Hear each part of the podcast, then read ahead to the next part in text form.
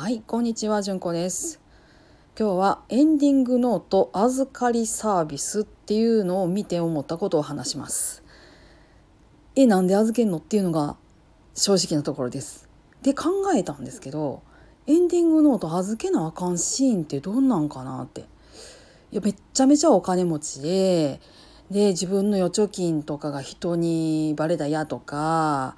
パスワード書いてあるとかそういうのかなって思ったんですけど逆にお金あるんやったらきちんと遺言書にして公正証書にしといたら良いんでないですかって思ったんですよね。どうでしょう？同性論かなと思ってんけどそんなことないかな。でエンディングノートってそれは死んでから読んでほしいなって思ってるもんかもしれへんねんけどどっちかって言ったら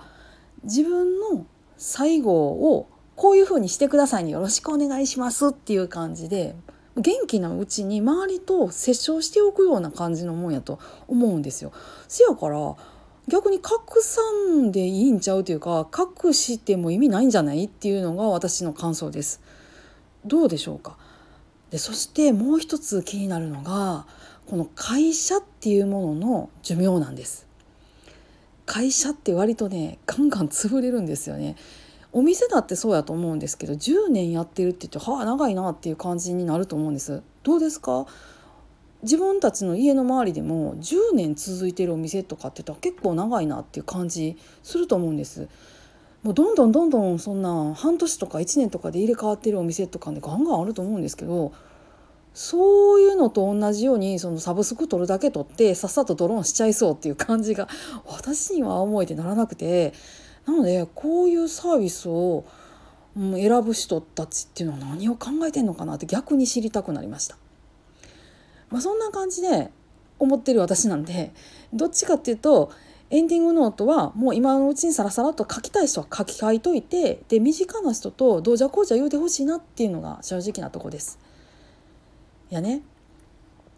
人工呼吸器をつけるやつけへんやいう段になってねどうしますかっていやもうお母さん今倒れたとこやのにそんなこと私が決めんの？みたいなんであわあわってならはることっていうの例えば想定しですよ。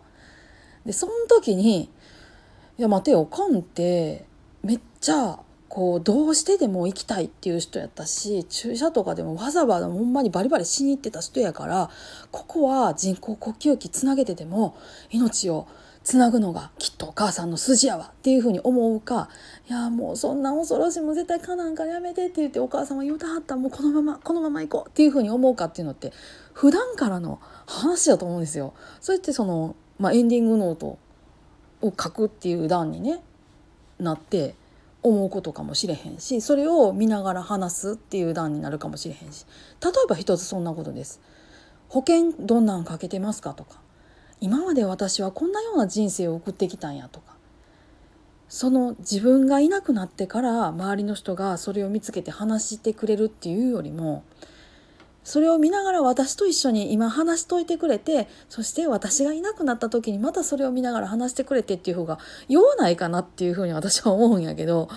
どう思うでしょうか？なんかねもうこの預かりサービスっていうのを見て会社潰れるのが先やんとかって 思ってもうた私なんですよ、うん、そんなところからこうわーっと頭の中をこうねブレインダンプって感じでパサッとあの話させていただきました。いかがでございましょうか？ちょっとねこの辺どんな風に思わはるかこれ聞いた方の感想がぜひ聞きたいのでお気軽にコメント欄よろしくお願いします。はい。今日もありがとうございました。皆さんどうぞ安穏な一日をお過ごしください。それではまた。ごきげんよう。